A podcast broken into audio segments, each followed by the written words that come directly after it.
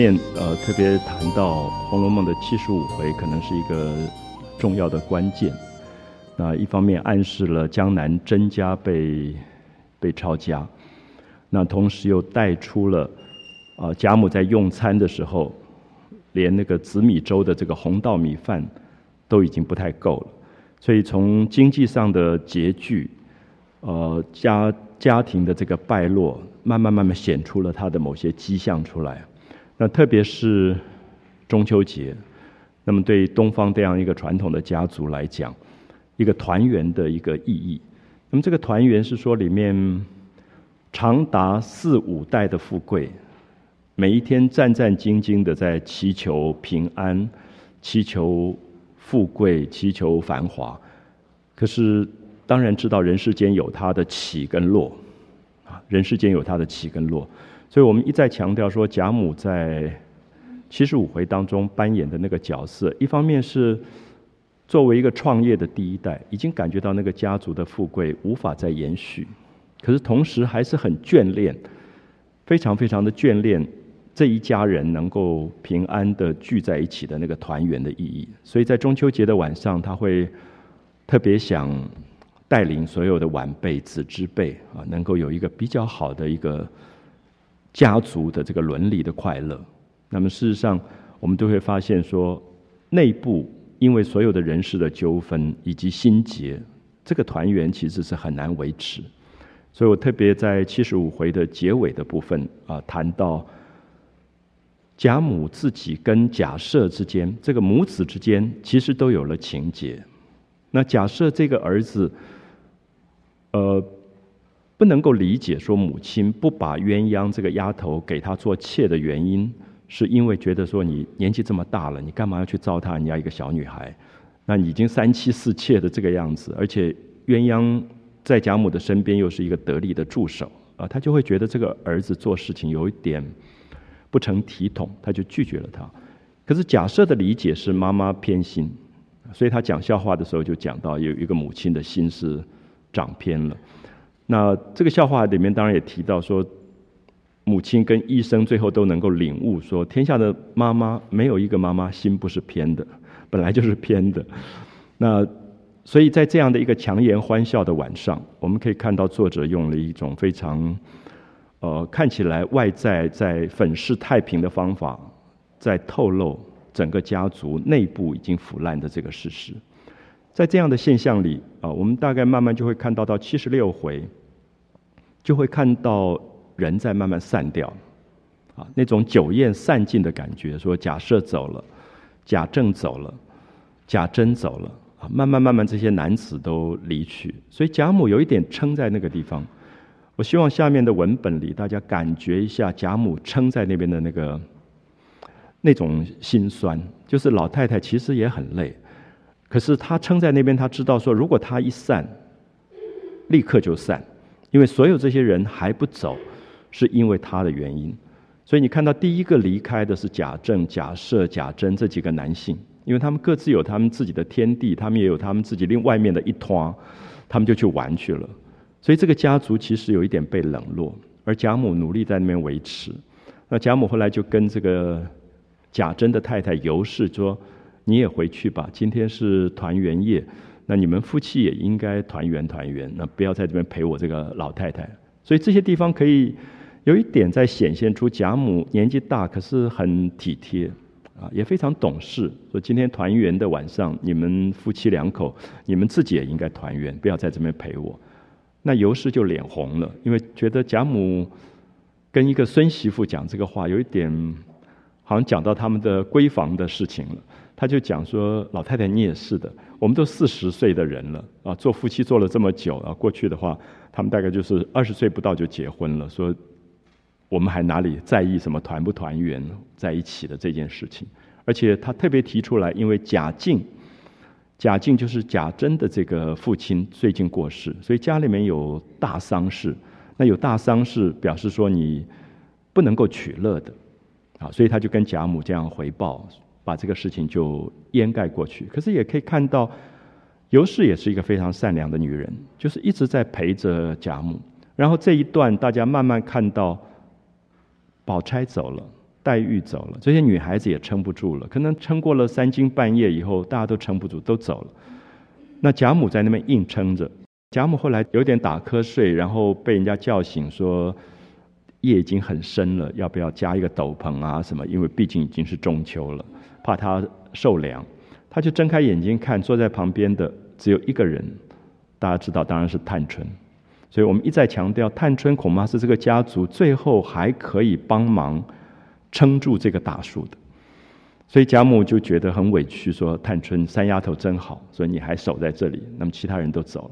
所以我希望大家感觉到，七十五回过了之后，到七十六回，曹雪芹在书写一种荒凉，啊，一种凄清，一种寂寞，一种老年人在家庭的繁华、几代的富贵过了之后，他那种呃心境，其实他知道维持不下去了。”可是他还是舍不得啊，就像我们常常觉得说，人世间的生死什么，我们常常会劝朋友说，本来就没有永远的事情。可是你事到临头的时候，你是舍不得的啊。所以你可以看到贾母在这个状况里，这个中秋节的晚上，那种眷恋。那这个眷恋是什么？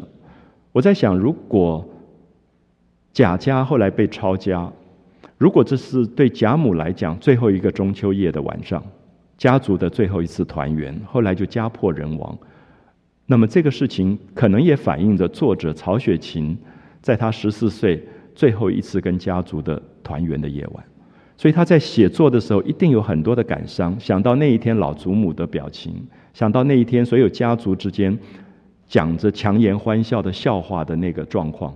那等到他后来写这个小说的时候，回想起来，那个夜晚就会有特别的。延长的意义，所以我们可以讲说，在艺术里面，很多人都谈到说，时间有两种，一种是我们今天讲三点到四点，四点到五点叫做时间，还有一个东西，比如说我们在电影里面，我们会发现一分钟可以变得很长。如果在一个悬疑的、经过一个特殊的剪接的慢镜头的或者停格的方法，它就是一个拉长的效果。也有可能十年忽然变得很快。可能就是阅历翻一翻，几秒钟，十年就过去了。所以其实时间在艺术里面是另外一种表达的方法，啊，表达那个时间。那你就会发现，什么时间会变长？因为眷恋的时间，啊，因为你眷恋，你舍不得，那个时间就会拖长，好像是一个很慢的镜头，因为你对他有很大的留恋。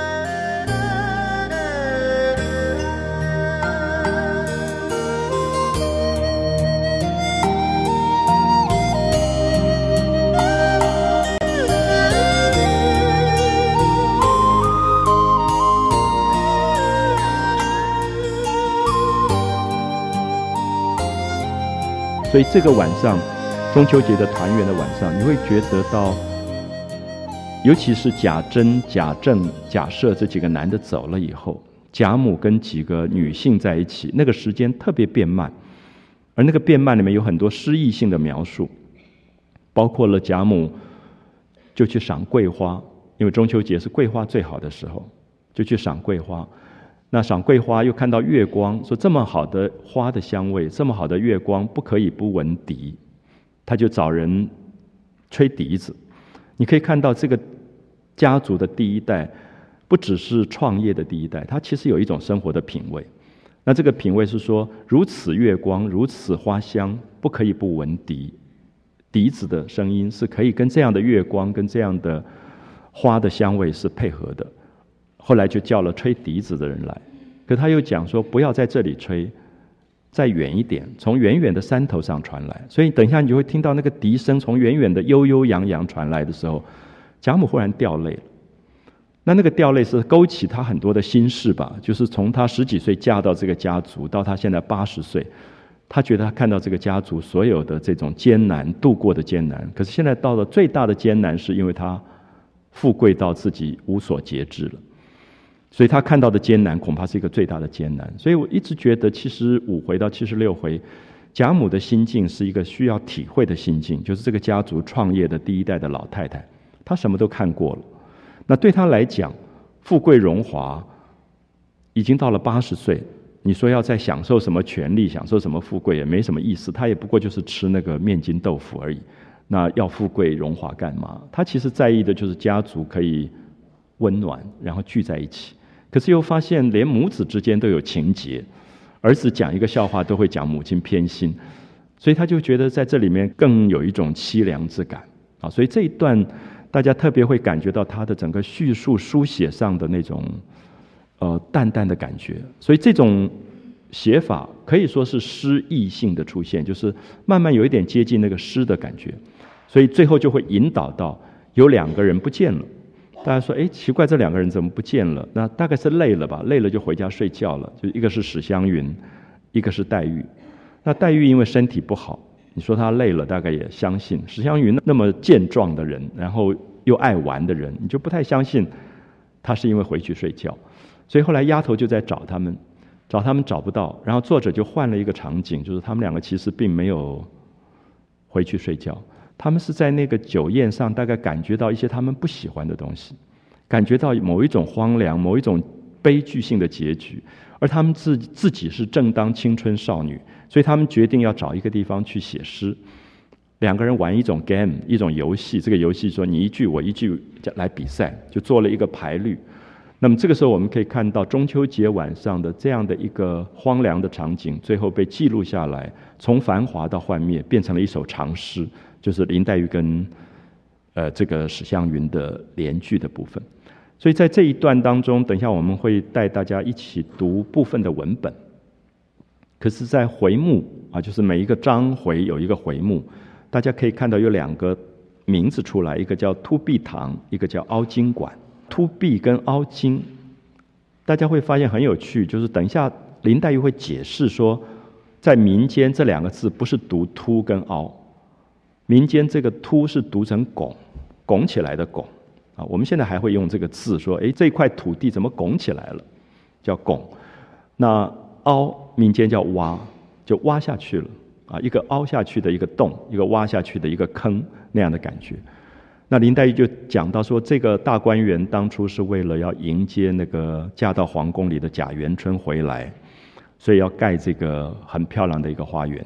那盖好以后，贾政。在十六回、十七回，曾经带着宝玉啊，他们去游这个园子，然后去命名。那去命名的时候，宝玉有一点江郎才尽了，就是不晓得要怎么命名。林黛玉就做他的枪手，就帮他定出了凸壁堂跟凹晶馆。因为凸壁是在讲一个假山，那因为山本身上面种了很多的草，是绿色的，就是用人工做的一个小山，所以它是凸起来的，那是绿色的，所以他就用凸壁堂。那旁边有一个挖下去的水池塘，那么上面有像水晶一样闪出水的亮光，就用了凹晶，啊，就是用民间的俗语来讲，拱壁跟挖晶这两个部分。那也许大家读者在读这一段的时候，觉得它不过就是《红楼梦》里面的两个大观园的处所啊，两个不同的名称地名而已。大家注意一下，因为。等一下，你会看到林黛玉特别解释什么叫做凸，什么叫做凹。我刚才讲到说，人的生命、家族的生命都有所谓的起跟伏，它其实在讲一种自然当中的起落，而这个起落本身其实没有什么绝对的好或不好，它是很自然的一个形式啊，就是山高起来，水挖下去，这种高高低低、起起伏伏。那人生也是起起伏伏的，一个家族也是起起伏伏的。那很少，你可以一直在那个巅峰。那巅峰过了以后，其实也就是一个往下落的一个状况。那它有一个自然的秩序在这里。所以我们看到这个时候，这两个小女孩离开了一个强颜欢笑的中秋节的宴会的场所，跑到了这两个地方去写诗，其实去领悟一种自然的状况，就是他们对这个家族的败落，好像没有太大的哀伤。我们一直讲到说，每一个人对这个家族的败落可能有不同的反应啊。宝钗可能是离开，探春可能是努力的想做最后一点的挣扎跟努力。可黛玉跟湘云有一点觉得，我们活过了，我们的青春曾经如此美丽过，那如此美丽过，我们有过那个巅峰，就不在意巅峰之后一定是一个往下落的状况。因为生命有它自己的起伏。那同时，我们也可以用反面的讲法：如果生命青春是一个巅峰，一直停留在那个巅峰，那它也大概就是一个塑胶化的状态，而并不是一个真正生命的循环的状态。啊，所以我想这些大概都是《红楼梦》里面我自己觉得比较深的哲学啊，就是为什么他会在突壁堂跟凹晶馆去联诗，因为诗本身有很多的心事会在里面表达出来。可是也可以看到《红楼梦》里面，在这样的一个败落的场景的状况里的时刻，其实大部分人不太那么容易领悟啊，在欢场的人无法领悟。不再欢场的人也未必有这样的领悟。那领悟者毕竟其实只是一两个少数，而这一两个少数就会用文学的方法去带出他们自己感觉到的东西，那么就把这个诗整个书写出来。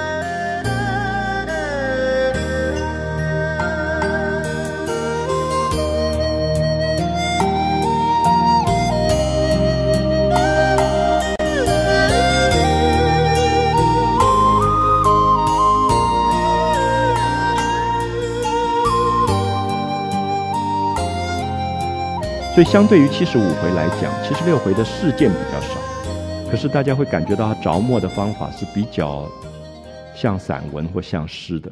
他比较着墨在写心境，写那个心情的那种啊那种状态。所以我一直想说，如果大家可以呃带着读一下文本，也许可以比较容易理解啊。我们看到这个七十六回一开始说，假设贾政。带领贾珍他们散去，就男人都走了。这些男人都走了以后，贾母就命令把围屏撤去。可能大家还是不太容易懂为什么会把围屏就屏风都撤掉，因为过去即使是一个家族在宴会，男客跟女客还是分开坐的，中间会有屏隔屏，会有隔屏稍微隔一下，因为总觉得可能不方便啊，因为。这些贵族的女性可能吃吃饭就要补补妆啊，要去换换衣服啊，就他们有他们还是有一点私密的空间，就是让男女之间能够稍微分开。那所以男性都走了以后，贾母就说把围屏撤掉，把两席并而为一，就是原来是男席跟女席，现在把它合而为一，就是因为剩下都是女性了，大家就坐在一起。那所以大家就重新整理桌子上的。点心啊，水果啊，然后把杯子重新洗过，筷子重新起过，重新陈设一番。那贾母他们都添了衣服啊，注意添衣服在暗示入夜以后慢慢凉下来的感觉。因为秋天最明显的就是温差比较大，所以可能在刚入夜的时候还没有那么凉，可是现在吃完晚饭以后，夜气比较凉了，所以他们就开始添了一点外套啊，或者是。披风啊，这些东西，那么他们重新又入座。那贾母看的时候，宝钗姐妹两个人不在座内，就是宝钗跟宝琴不在。那因为宝钗跟宝琴要陪他们的妈妈薛姨妈、薛蟠，他们自己是一家人，所以他们要团圆，所以他们不在这里。那为什么写到这一段？因为其实这里面都是在用贾母的心情在写，因为贾母很在意。中秋节的晚上团圆人够不够多？你知道老太太最希望就是说热闹一点，所以一两个人真的是蛮荒凉的啊，所以她就很在意，看看哎，宝钗、宝琴他们不在，那李纨、凤姐也不在，所以你就注意到这个热闹的团圆里面是有人缺席的。贾母注意到就是缺席者，然后感觉到那个缺席里面有一种遗憾。就是哎，为什么他们不在？宝钗不在，宝琴不在，李纨不在，王熙凤不在，因为李纨跟王熙凤都生病了。所以有没有发现，已经进入到贾母的心情？就是如果今天很开心，我跑去跟朋友一个宴会，我大概不会注特别注意谁在谁不在。可是老人家特别在意，因为老人家就是在意这个团圆，团圆不能完成，就是因为缺憾嘛，因为中间有遗憾啊，所以他不够圆满，不够圆满。所以看到说，宝钗、宝琴不在，李纨、凤姐又病着，少了四个人，便觉冷清了好些。从这里开始，那个冷清就一直出现，一直出现。我们有时觉得少四个人怎么会那么冷清？因为这个家族人口这么大啊，应该觉得也够热闹。可是我觉得已经触碰到的是贾母的心情。就心情不好的时候，少一个人你都觉得冷清。那特别当然，王熙凤是特别爱说笑话的，所以王熙凤在的话，至少不会这么多的冷场啊。所以也许贾母也特别怀念她，因为王熙凤在，至少大家作弊也会让她说笑话，而不至于让贾政跟贾赦去说两个那么无聊的笑话。所以他就会感觉到跟往年的聚会好像差别已经很大啊，那种冷清之感。好，贾母就。笑着说：“往年你们老爷不在家啊，就是贾政。大家记不记得贾政有一段时间是等于皇家派他去做学差，就有点像今天教育部的督学。那在中国那么大，所以他跑了好几年才回来。所以他们不在的时候，贾母就会把薛宝钗妈妈什么都请过来一起过节。所以那个时候他觉得热闹。那现在老爷回来了，好像又不方便请亲戚回过来，那反而就觉得冷清啊。他说。”我们以前就把姨太太就薛姨妈请来，大家一起赏月，十分热闹。那想起你老爷来，不免想到父子、夫妻、儿女不能在一起，就没有兴趣了。可是今年你老爷来了，就是宝玉的爸爸啊，这个贾政回来了，大家应该团圆取乐，应该开开心心的。可是又不便请他们娘儿们来说说笑笑，这里面就有一点隔阂的意思，因为。贾政回来了，贾政回来把太太，就是王夫人的妹妹薛姨妈他们请来，有点不方便，就觉得他们应该在自己家里过节。所以看到贾母的两难，就是贾母希望人越多越好，越大越热闹，可是伦理有伦理的界分，所以他在这里就讲了这一段话。啊，况且他们今年又添了两口人啊，因为他这个薛科、薛宝琴他们都来了，所以也不好丢了他们跑到这里来。可是。重点是在下面这一句说：“凤丫头病了，王熙凤生病了，她一个人来说说笑笑，抵得上十个人。所以这个时候你会发现王熙凤的重要。就有时候在一个环境里面，在一个团体里面，奇怪有一个人就是会比较搞笑的。那这个人你平常也许不见得觉得他的重要性，可是在热闹的场所，你大概非要有一个这样的人，就是他可以把所有的冷场可以打哈哈过去的，就是王熙凤。”所以王熙凤今年一个人没有来，贾母就不自在，因为她觉得好冷清啊，就是真的是我们上次读七十五回，大家发现连笑话都讲得不好听，这样，那讲笑话讲到大家都那边发毛，觉得笑不出来的感觉，那就很怀念王熙凤，因为她那个人一来的话，到处就是热闹，所以王熙凤的生病也造成了贾母的落寞啊，就觉得家族里没有一个王熙凤这样的角色，就显得这么寂寞。了。他说：“可见天下总难十全，啊，人世间其实是很难十全，总是有了这个少了那个，有了这个少那个。好像老太太在这个时候那个感伤性出来，就叹了一口气，就说拿大杯来斟热酒。贾母平常喝酒大概都是点到为止，这一天大概有一点感伤，感伤时候容易借酒浇愁，就说换大杯热酒，啊，他就有一点要痛饮起来。”那王夫人她的儿媳妇就是贾政的太太，就有一点在劝慰啊，说今天母子团圆，说你的儿子出去做官做了这么多年，现在回来了，能够团圆，这是比往年要好多了。那就希望贾母能够心境上转一转。那贾母就怕儿媳妇误会，因为她说换大杯子要烫酒。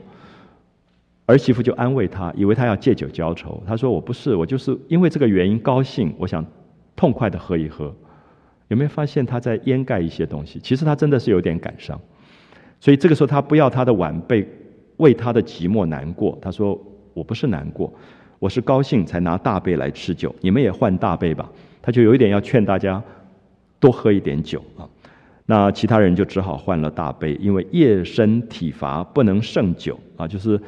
夜这么晚了，身体很困，然后又喝了酒，大家都想睡了。可是贾母性犹未阑，就是贾母很眷恋，未阑是一直不尽兴，觉得玩的不够，觉得这个宴会、这个家族的团圆有没有可能永远延续下去？我想我们都会有这个东西。有一天你会觉得你生命里面所有希望它永恒的东西。它都不可能永恒，因为生命里面并没有所谓永恒。只是我们的私心眷恋而希望它永恒。所以这个时候贾母的那种强撑在那边，我们就可以理解她的心境。我想大家知道，最累的应该就是贾母，因为八十岁的老太太，其实她应该最累。她为什么撑在那边？就是我们一直讲说，因为她觉得自己是一棵大树，如果这棵大树倒了，这个子植被散的会更快，所以她撑在那边，撑在那边就别人就很苦，因为旁边人都不敢走啊，因为这儿媳妇、孙媳妇都要陪在那边，所以这一天很明显看到贾母扮演了这样的角色。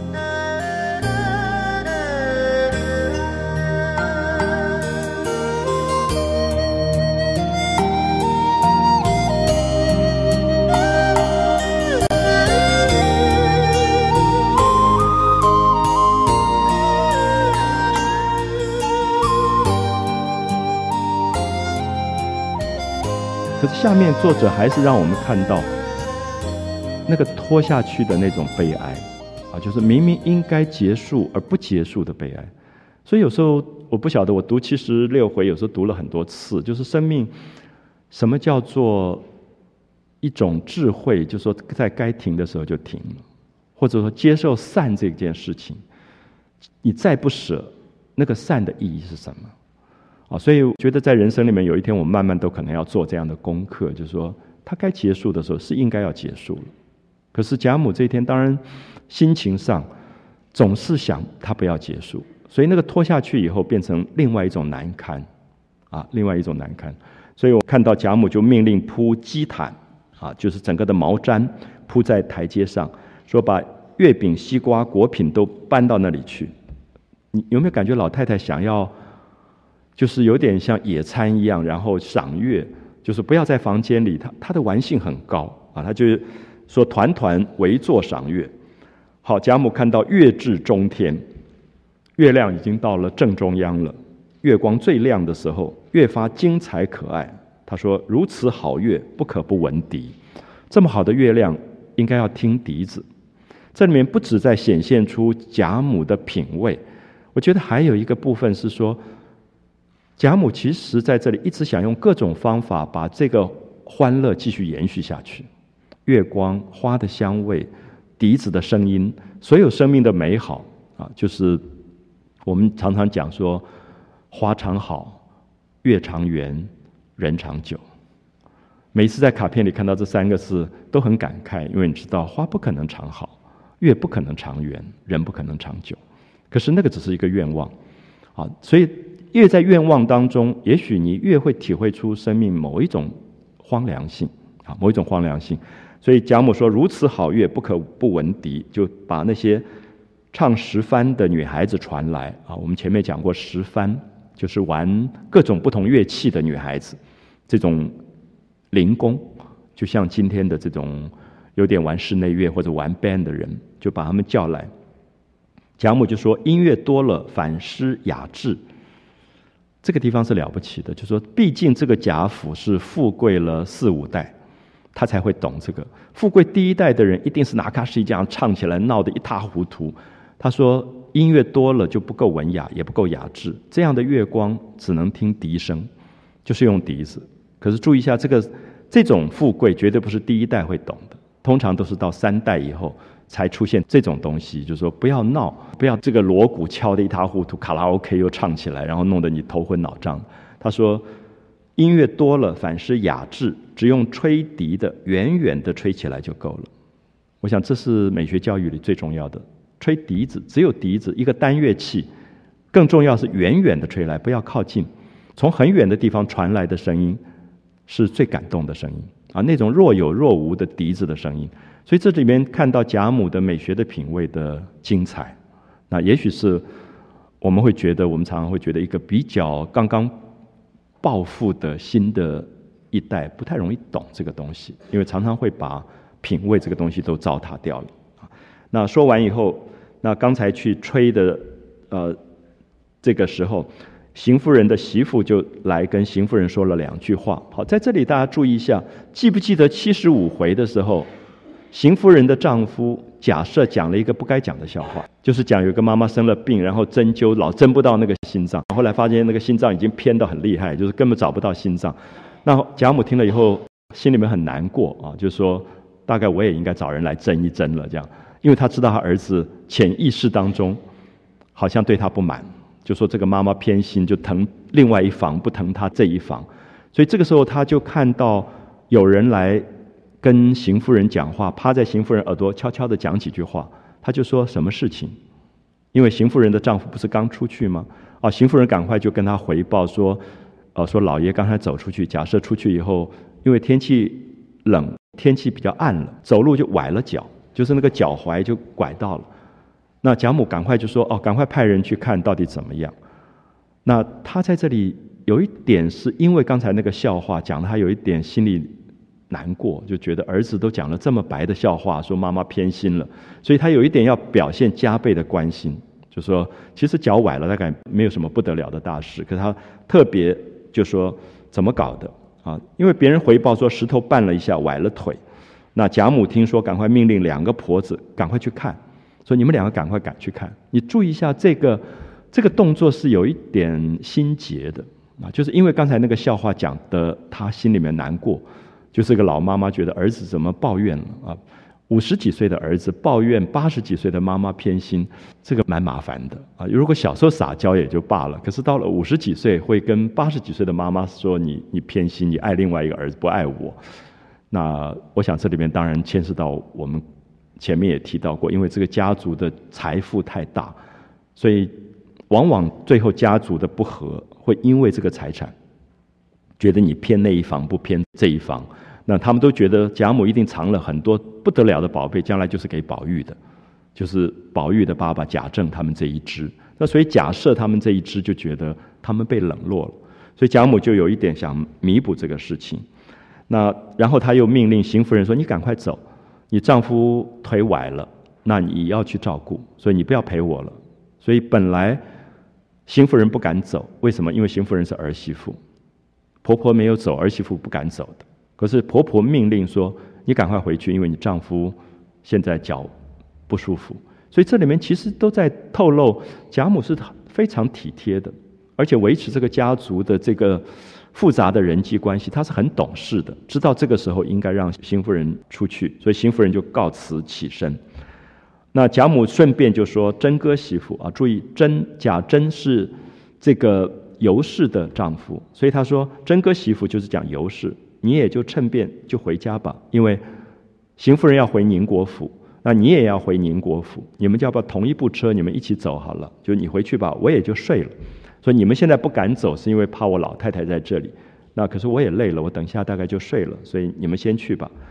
那你看到尤氏的善良啊，我们一直在讲七十五回、七十六回，这个尤氏是一个非常好的一个女性，就好到。”连丈夫玩她妹妹，她都睁一只眼闭一只眼。所以我们当然讲说这个好是要加一个引号了。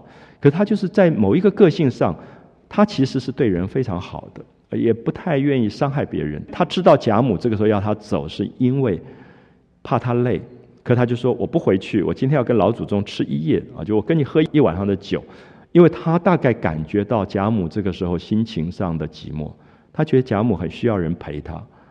所以他的善良，他的好，就说我今天晚上不回去了。他因为他是孙媳妇，他比较可以撒娇。他说我一个晚上我就陪你喝酒了，啊，就跟贾母这样讲。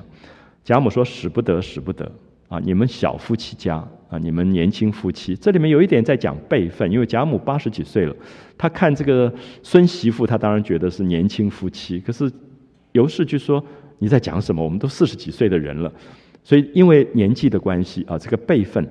贾母就说：“你们赶快回去团圆吧，不要为我耽搁了。啊，我老太太，你们陪我，结果丈夫妻子都不能团圆，所以尤氏就红了脸。我们注意一下这个反应，因为贾母有一点讲到说，你们今天晚上至少应该亲热亲热，你们是夫妻，中秋节的晚上有点像我们今天情人节啊，你们总要自己有一点你们的私事，所以你们回家吧。所以尤氏就有点不好意思，就红了脸说：老祖宗。”你说的我们也太不堪了。我们虽然年轻，已经是十来年的夫妻了，啊，就过去大概就是不到二十岁就结婚，十几年的夫妻也快四十岁了。那而且孝服未满，因为他的公公刚过世。那他的意思是说，在这个丧事期间，我们也不能做什么啊。当然我们不知道，可过去的法律是这样，因为家里有重大丧事，你是不能快乐的，不能做欢乐的事啊。所以他就有一点这样去解释。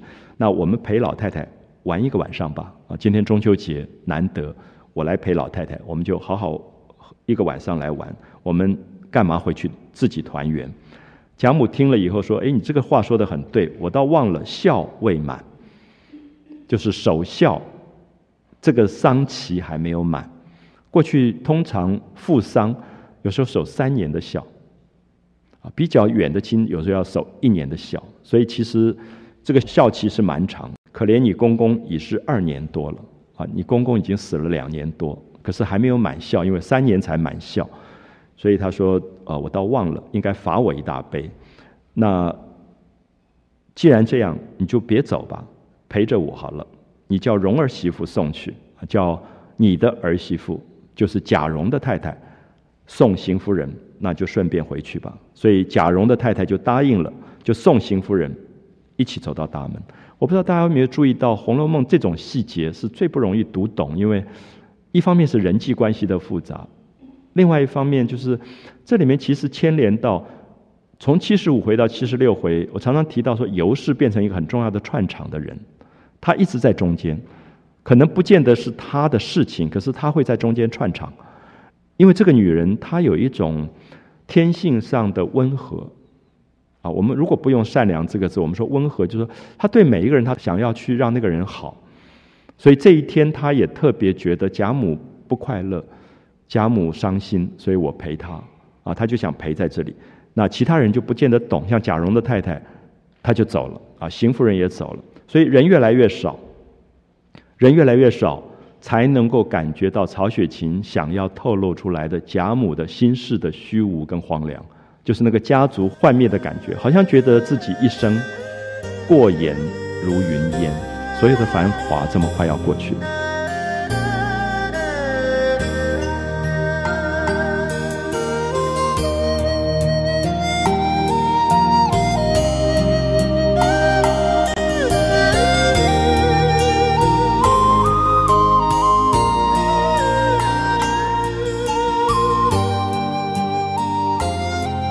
所以下面这段，大家感觉一下那个文学性出来了。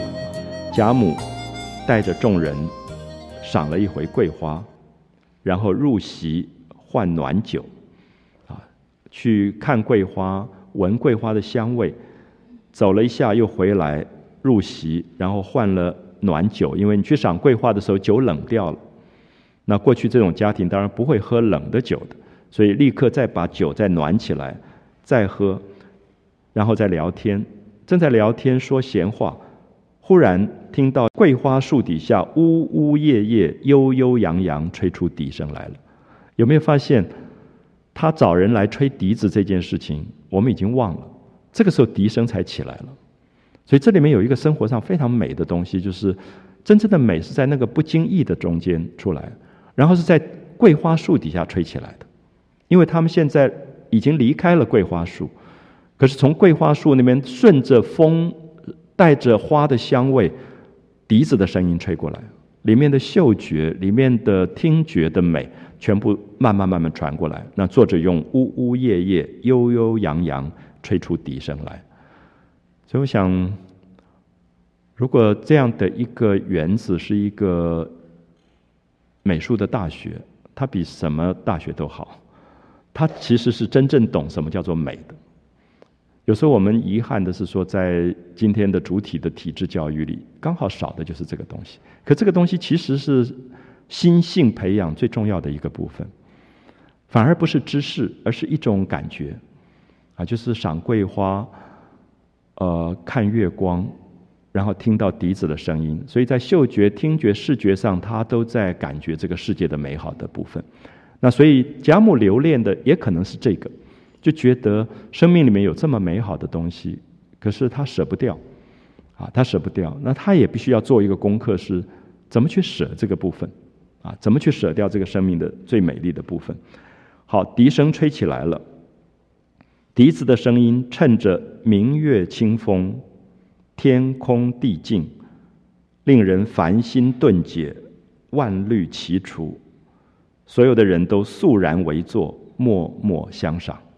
注意，这样的一长段的句子是在讲那个笛子的声音配着月光跟花的香味在传来的时候，整个人都静下来了。所有人本来聊天的、开玩笑的，都安静下来，肃然围坐。你会发现，美真正出现的时候，大家是没有语言的，啊，大家都没有语言，没有聒噪的东西，没有没有烦虑的东西。本来大家有一点忧愁，有一点心事，可是也都没有了。他忽然觉得天空地静，啊，天空这么干净，天地之间这样的光明跟清净的感觉，啊，这个是美，那个美刹那之间呈现出来了。那听了大概两盏茶的时分。啊，就说，你可以看到所有的时间的意义的有趣在这里，《红楼梦》很少讲听了一刻钟、半小时都没有这个确定的东西，而是两盏茶，就是你喝了两杯茶的时间。我们每个人喝两杯茶的时间都不太一样，所以这个就是美学的空间。啊，所以你下次可以给别人一个考试，说喝两杯茶的时间是多长？你会发现每个人的答案不太一样。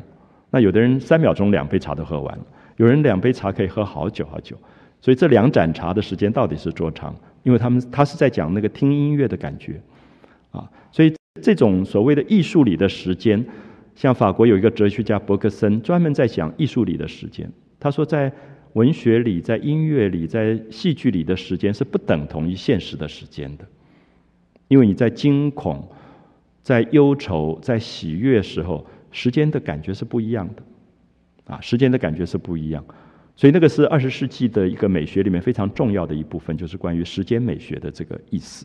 那《红楼梦》我常常有时候很想挑出来，他讲时间的语法，就是两盏茶，两盏茶的时间，那这个非常有趣啊，就是怎么样去在生命里面体会自己喝两杯茶的那个时间啊，两盏茶的时间，那这个。声音才停住了，就这个音乐欣赏完以后，大家才称赞。那又换了一次暖酒，你可以看到那个酒也是配合着花香，配合着月光，配合着笛声。所以你可有没有感觉到动用到所有的感官？暖酒是味觉上的东西，桂花是嗅觉上的东西，笛声是听觉上的东西，月光是视觉上的东西，还包括着清风是触觉上的东西。所有的感官是在一个最美的状况里。这个夜晚，是贾母大概最后一次觉得在这个家族里扮演了一个大树的角色，感觉到跟他的晚辈在分享这个美。那贾母就笑了，因为已经演奏完了。果然好听吗？好不好听？因为这个这个音乐会是他建议的，对不对？所以他现在有一点在征询意见。你们觉得好听吗？那因此，你可以看到贾母绝对不会在音乐会当中一直问说好不好听，好不好听所以你可以看到是所有的称赞完了之后，音乐都演奏完了，他才问说果然好听吗？那大家都说真好听啊！我们也没想到这这么好听，还是要老太太带领着我们，我们才开心，开一些心胸。所以这个话一方面是赞美贾母，另外一方面也是他们真的感觉到。因为贾母有最最多的见识，我们知道见识不是知识，读很多很多的书可能是知识，不一定是见识。见识是说你真的懂得生命怎么去打开来，去享受你自己的生命。那今天我们觉得最大的遗憾是知识跟见识之间完全被分开来了，所以没有见识的知识变成非常的枯燥跟无味。可是贾母因为见多识广，所以最后她可以带领她的晚辈，用这样的方法过一个这么美好的中秋。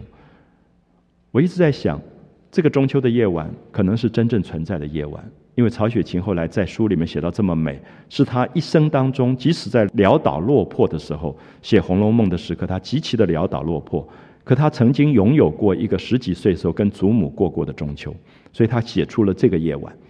啊，那个夜晚是他们家族里最美的一个一个回忆，所以并不是大吃大喝啊，而是怎么去品味生命里面美好的这个东西。所以大家就有一点感谢贾母，说如果不是老太太，我们真的没有这样的眼界跟胸怀啊，可以这样欣赏。可我不知道大家有没有对比一下啊？能不能对比一下？我们七十五回时候讲到贾珍啊、贾蓉啊，在家里面带着邢德全呐、薛蟠呐，找了第三姓公关，在那边玩得一塌糊涂的时候，那也是一种富贵。贾母的也是一种富贵，你可以看到还是不一样。所以对贾母来讲，大概她觉得有一种很大的哀伤。那么这个哀伤是说。好像子侄辈已经不懂得怎么玩了。其实玩是可以，可以比较有品味的玩的。那玩到那么粗俗，玩到那么难堪的时候，啊，总是觉得这个家族出了很大的问题啊。所以这个跟七十五回之间，恐怕又有一个有趣的这个对比。那贾母说这个还不够好啊！你看到他的美学品味，他说应该选那个曲谱，笛子的曲谱越慢的。吹来越好，我觉得这是美学的高手了。我们知道不同的音乐有不同的处境，有时候你觉得很奇怪，你跑到一个人家里面做客，然后吃法国鹅鹅肝，然后马购的红酒都是最贵的东西，然后后面来一个大交响曲这样子，然后大家都累得不得了的。也许那个时候其实有四个人的四重奏，大概就很对了，就是小小的。一个小室内乐，其实意思是说，并不是那个音乐不好，是说场景不对。因为其实大家在茶余饭后，他需要一个比较轻松的、比较淡的东西，而不是重的东西。你在那样的场所，一个下午茶放去演奏贝多芬的命运，真的要快昏倒。因为那个东西是要全力以赴的一个艺术的形态。所以我的意思说，其实艺术有它自己一定必须要有配合的时间与空间。绘画也是如此。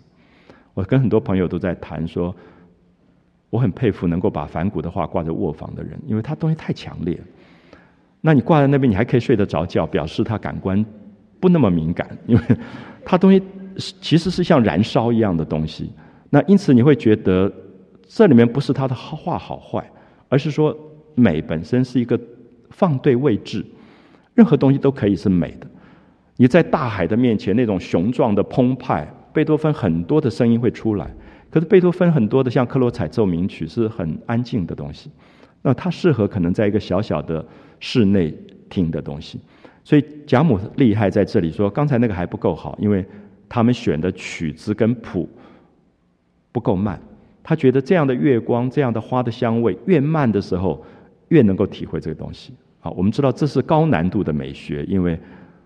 知道留白，啊，知道怎么去留白。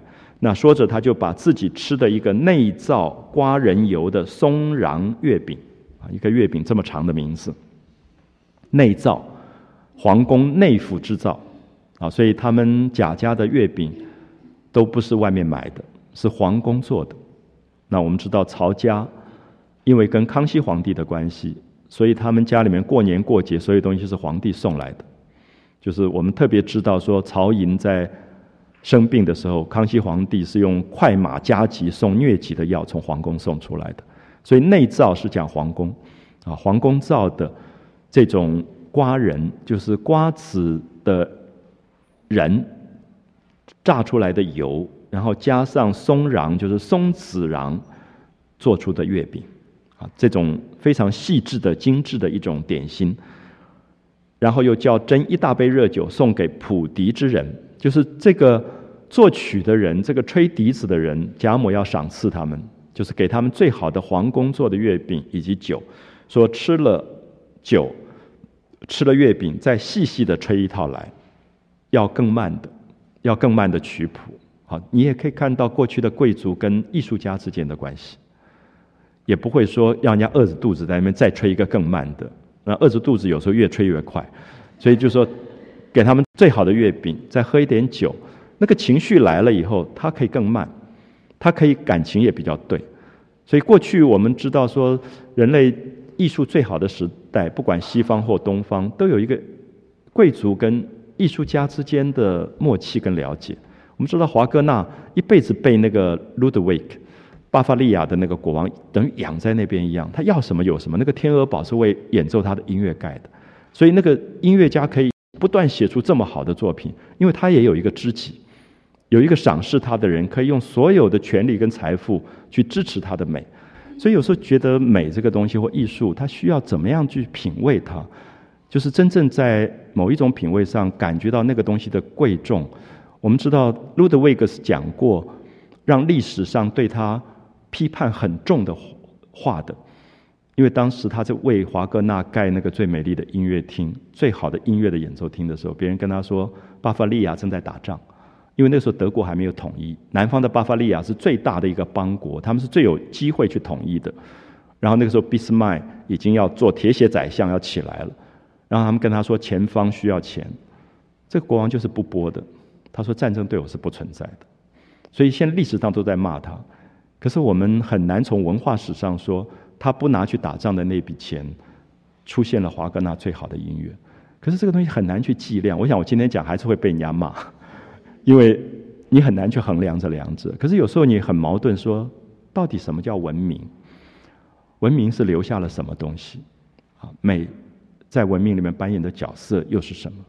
啊，所以这个中秋节的夜晚，我感觉到贾母所扮演的角色，其实是一个真正过去支持着一个美学、文化、艺术出现的一个贵族夫人啊，她所呈现出来的那个那个态度。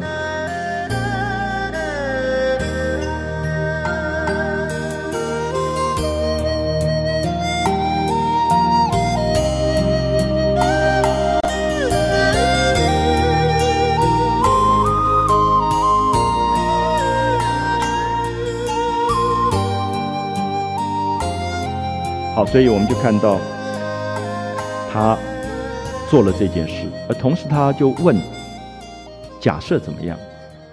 那两个婆子不是赶出去看，说他脚崴了吗？到底好了没有？最近怎么样？那贾母问了以后，他们就说他的右脚有一点白肿，啊，就是大概崴了一下脚，脚踝崴到了，所以白肿了一些。那调服了药，啊，已经服了药，那现在比较不疼了。没有什么大关系，贾母就点头叹了一口气啊，我也太操心了。打紧说我偏心，我还这样，还可以记得吗？他是呼应前面的笑话，因为儿子讲了一个奇奇怪怪的笑话，说妈妈的心长得太偏了，所以他说你看他说我偏心，我还要这么关心他。我觉得这里面好大的感伤啊，就是这个母亲为这个家族四五代这样撑在那边的那个东西，到最后儿子不懂事。因为儿子就跟他要身边的丫头去做妾，他觉得有点不成体统，他拒绝了。结果儿子就说他偏心，所以他说：“你看我这么关心，他还说我偏心。”那么，所以这是老太太大概感伤的一个本源，就是她为这个家族付出的心血，其实连儿子都不了解啊，所以就讲出了这样一句话。那他就把刚才假设讲的笑话给王夫人听，给尤氏听。那。你可以注意一下王夫人扮演的角色。我不知道大家可不可以了解，就是贾母如果有两个儿子，一个贾政，一个贾赦。那贾赦觉得他疼贾政，偏心在另外一个儿子身上，不偏心他。那贾政的太太就是王夫人，所以贾母现在说：“你看那个儿子嫉妒了，他说我疼你，你的丈夫跟你这一房，而不疼那一房。”那王夫人要怎么回答？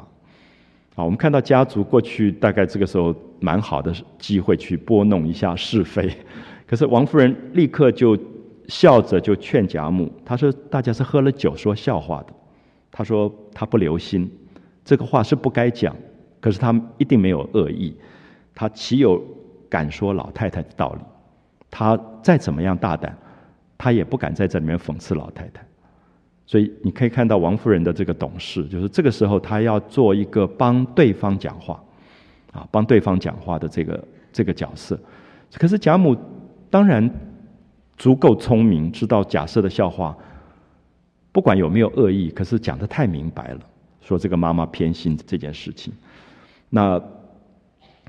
这个被安慰了之后，鸳鸯就拿了软金兜、大斗篷啊，就是怕贾母受寒受凉，说夜深了，恐怕露水下来，风吹了头，要添斗篷跟兜巾，那坐一坐也该回去休息了。大家特别注意一下，鸳鸯这个所谓的特别助理，绝对不是贾母命令的，说啊，我冷了，你帮我拿件外套。他是永远在察言观色，觉得已经露水都下来了，那头上应该要戴一个软兜巾啊，就是一个风帽，然后披一个斗篷。所以他永远在这边注意到怎么去啊照顾贾母，而且也提醒他说，是不是该休息了。那贾母就觉得这个人就是特别助理嘛，然后他是那个特别看护，所以你看到贾母反映出来很有趣，说我今天高兴，我就是要熬下去，你怎么样？他就有点跟这个鸳鸯在闹。所以这个时候你也感觉到鸳鸯真的是他离不开的一个人，因为鸳鸯是真正在晚年陪伴贾母的。好，所以。他说：“我今天高兴，你又来催我，难道我醉了不成？我偏偏就是要做到天亮啊！”就老太太有一点拗起来了。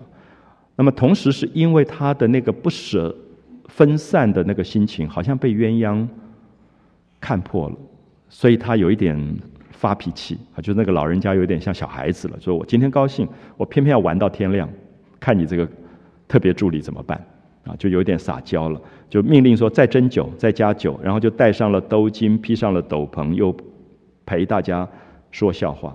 好，第二次的笛声出来，你注意一下，听到桂花的花音里，呜呜咽咽，袅袅悠悠，又发出一缕笛音来。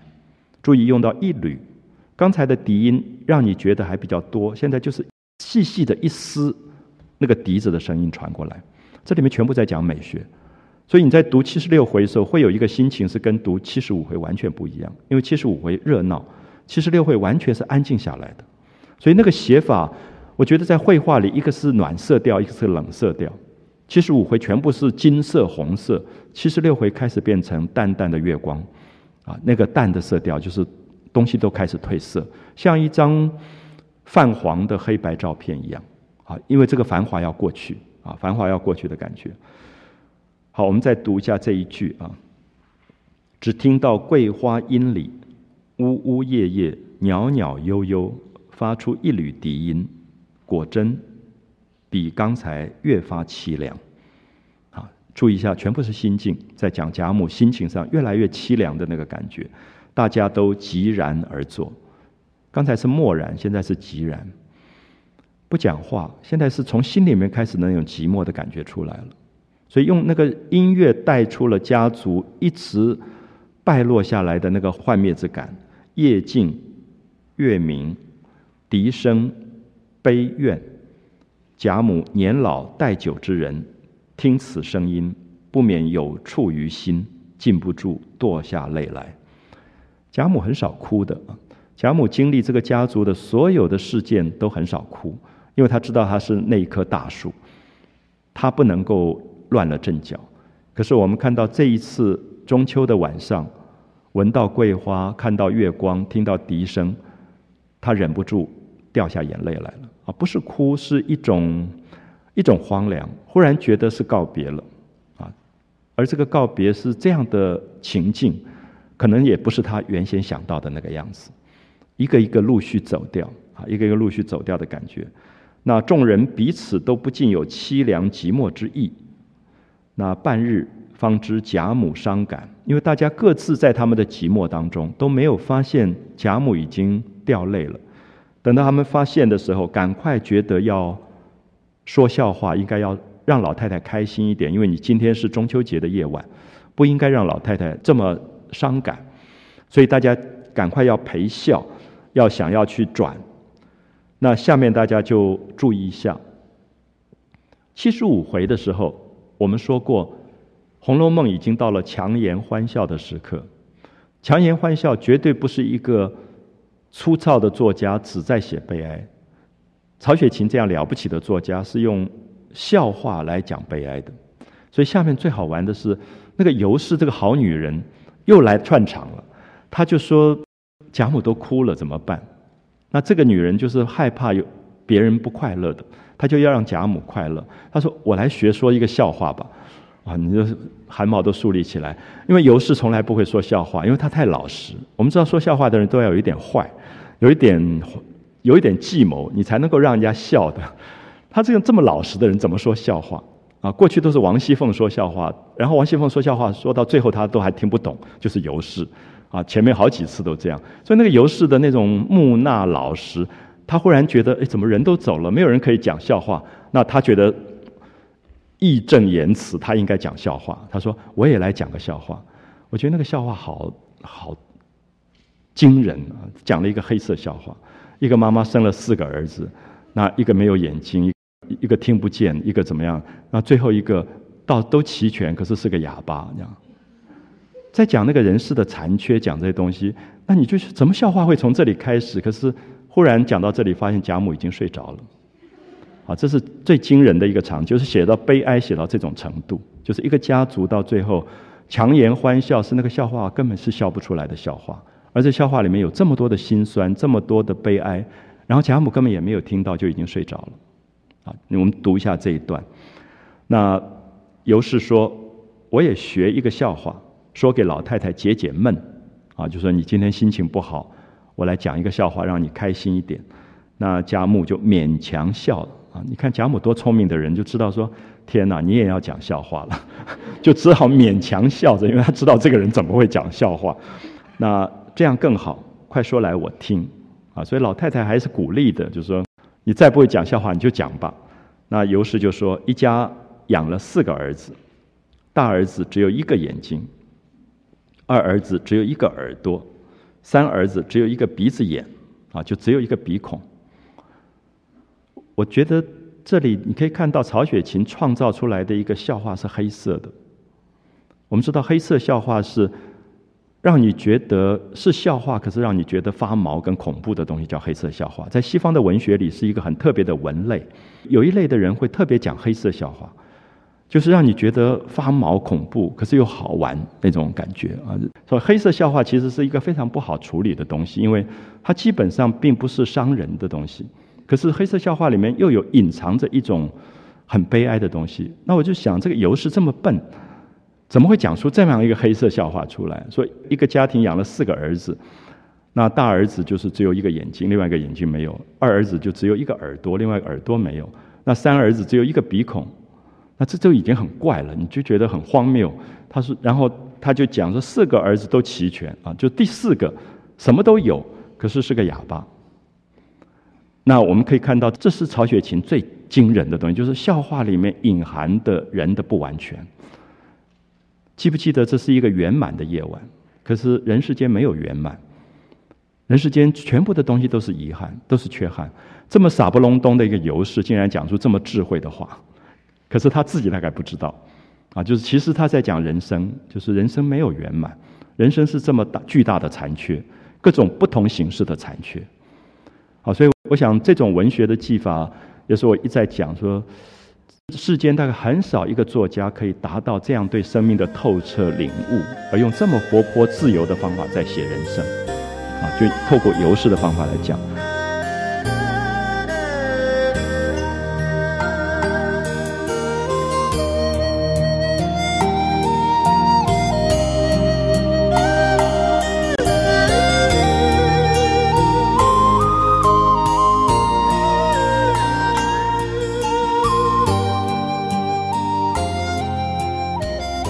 说到这里，只见贾母朦胧双眼，似有睡去之态。就贾母其实根本就好像没有听懂。其实我不知道，我读到这里，我不知道读者会不会有其一个跟我一样的感觉，是我其实蛮希望这一次贾母的睡去是真的睡去了，因为这一段话，与其听到，还不如不要听，因为其实是最悲伤的话，因为就是让他知道生命这么残缺。生命里面所有东西都是不圆满的。你今天晚上这么希望圆满，把所有的家族的人招在一起，遗憾这个，遗憾那个啊，薛宝钗也没有来，薛宝琴没有来，李纨没有来，王熙凤没有来，然后儿子又说他偏心，你为了圆满，结果变成处处的不圆满，处处的不圆满跟残缺。那其实贾母在极度的伤感里，忽然听到这样一个笑话，我想那个心灵上的感受是非常不能够忍受的。所以这个时候他朦胧睡去，好像已经没有听到在打瞌睡。那我觉得也许是一件好事，就是其实有时候你看到一些长辈在某一个老年被称为所谓判定有老人痴呆的时候，很奇怪的反应，说也难过，也为他庆幸，觉得那个生命心酸到此，能够忘了就忘了。那有什么东西好记忆的？因为记忆对他是一个很难过的一关。所以我有时候跟朋友讲到的一个故事，是我有一个年轻的学生，他跟我有一次很难过，跟我讲他爸爸老人痴呆了。问他说多少岁？我现在常常会问多少岁，因为很紧张自己的这个状况。他说五十二岁。我说哇，天哪，这么早？那他说很奇怪，他说他所有的时间停在他妈妈过世的时候。所以医生问他爸爸说：“你的儿子几岁？你的女儿几岁？”因为他们兄妹两个人，他讲的时间岁数都是他妈妈过世的时候的岁数。那我不晓得那个故事一直变成我一直很深的印象，就是我不是医生，我没有办法判断。可是我一直在想，会不会有一个重大的生命事件，使他就停在那里了？因为接下来生命很难面对。所以我们知道，在动物学里面有一个东西，是动物在经验巨大惊吓的时候，它会失忆。它会暂时失忆，其实那个是一个保护，就是让它可以继续生存下去。否则的话，那个惊吓会使它没有办法度过。所以有时候我会觉得，贾母其实有有一种老年的糊涂，而那个糊涂里面大概也是一种生命到那个年龄以后他自己要过关的方法啊，他自己度过难关的方法。所以七十六回写到这里，我觉得是曹雪芹最心痛的部分。我们不要忘记，这个小说如果。八十回都有可能不是曹雪芹写的，那七十六回大概是很后面了，所以其实他真正结尾是在这里，并不是后面那些看到抄家呀败落，不是那些东西，真正的败落抄家是在七十六回，就是这种荒凉，就是繁华已经过去的那个荒凉，所以有时候我读到后面是抄家啊什么，都觉得没有意思，因为有点假假的。可是前面这个时候呢，那种家族败落的感觉是在这个地方透露出来。那你看尤氏也很老实，对不对？你在那边讲笑话，看到贾母有一点要睡，他自己也有点心虚，觉得自己讲笑话他也不好笑。然后贾母怎么都去睡着了？这样王熙凤讲笑话，贾母绝不会睡着的。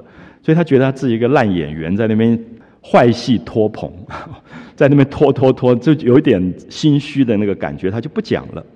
然后就跟王夫人轻轻的想说，要不要请老太太醒过来？因为怕她在风里面睡着会感冒，会受凉，所以她又不敢做主。注意，处处都显示尤氏的没有主见的女人，就是没有主见、没有主张，可是又善良，很关心，可是不知道怎么办。讲笑话又讲了一半，又讲不下去，然后又看到贾母睡着了，就问她的这个，等于是。婶婶王夫人就说：“要不要叫贾母回房去了？”贾母哎又听到了，所以我们大概在母亲过世前的时候都很紧张，因为每次看她在看电视就睡着了，可是一关电视她就醒过来了，这样说我没有睡啊这样子。那刚开始我们就很生气，跟她辩论说：“你明明睡了。”这样后来觉得真是不懂事，因为她就是不要告诉你说我睡着了，可是她其实是要一个东西在旁边。或者是老年的寂寞，其实有一个声音，那些东西都好，即使是电视吧。然后你也会觉得，如果在那个年代你自己忙碌，你不能陪伴他，那电视是恐怕有一部分是比儿子还亲的。其实有很多的心事，你会在这里面会有另外一种记忆。好，所以我想贾母的这个心情，在《红楼梦》当中，你慢慢会看到那个老人家里面心里面很奇特的一种心事的反应。我有时候以前常常跟朋友讲到这一段，讲讲到这里，大家都决定晚饭要跟妈妈去吃了。我我觉得生命里面有时候是一个不经意的提醒，就是你可能不当时你不会知道，说你给他什么都不重要，你买世界上最珍贵的东西对他都没有意义，其实就是他就是要你陪他而已。那坐在他旁边，他感觉到你在旁边，因为他其实寂寞啊，所以我想这个部分。恐怕反而是贾母这个时候书写他心境的一个最好的状态，所以他一醒过来以后说：“哎，你要不要回去睡觉了？你已经刚才睡了。”他就说：“哎，我不困呢，我只是闭闭眼睛养神啊，我没有困，我没有累，我没有睡着。所以你下次碰到老人家讲这个话，千万不要去戳破他，因为对他很大的伤害。所以他说：我只是闭闭眼睛养神而已。因为听音乐不是要闭着眼睛听吗？听笑话也应该闭着眼睛听。”他在掩盖，就是他再困，他就要撑下去，因为他他怕曲终人散，他害怕曲终人散的感觉啊，所以他说我不困，我只闭闭眼睛养神，你们只管说我在听呢，啊，这种笑话不听也罢其实真的他也不晓得怎么回答，到底笑还是不笑？我觉得这种笑话笑起来也怪毛骨悚然。啊，讲一个家庭里面一个鼻孔的，一个眼睛的，一个耳朵的，你听起来都觉得发毛的那个感觉。可尤氏真的是有点笨啊，就是怎么会在这个时候讲出这样的一个一个笑话出来呢？那王夫人他们就跟他说，已经四更了，已经四更天了，再敲一次今天就亮了，五更天就亮了。风这么大啊，露水也下来，风露也大，请老太太安歇吧。你要不要休息了？明天再赏月也可以啊，明天十六，十六的月亮也很好，就有一点在劝他。可是你知道，这个不是十五十六的问题，是他不想散，他害怕生命的告别，啊，他是害怕生命的告别。其实有时候我们知道，连告别都是要学习的，要做功课，这个功课也比学校的功课还要难做。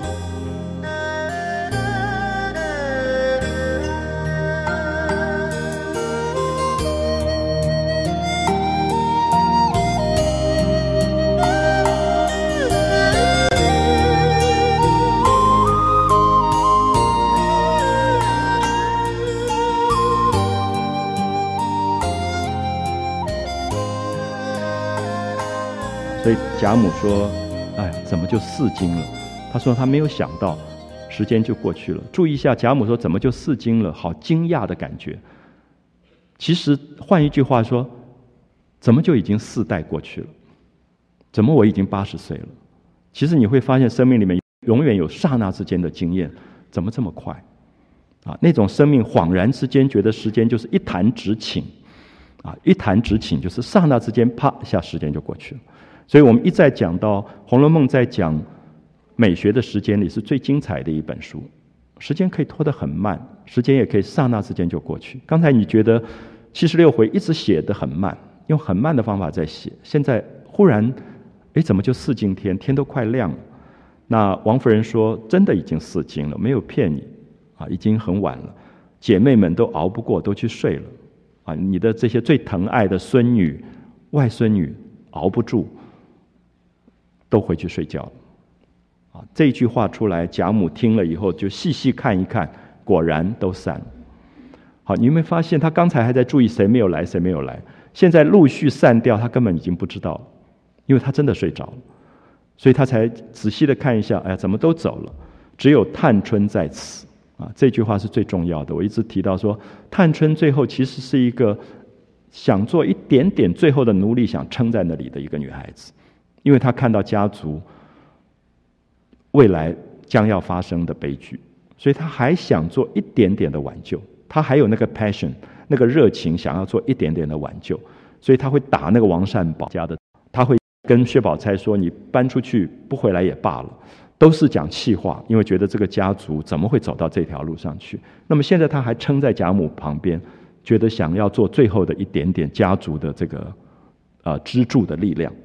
好，贾母就笑了，说：“啊，也罢，你们也熬不惯啊！你们都是早睡的，况且弱的弱，病的病。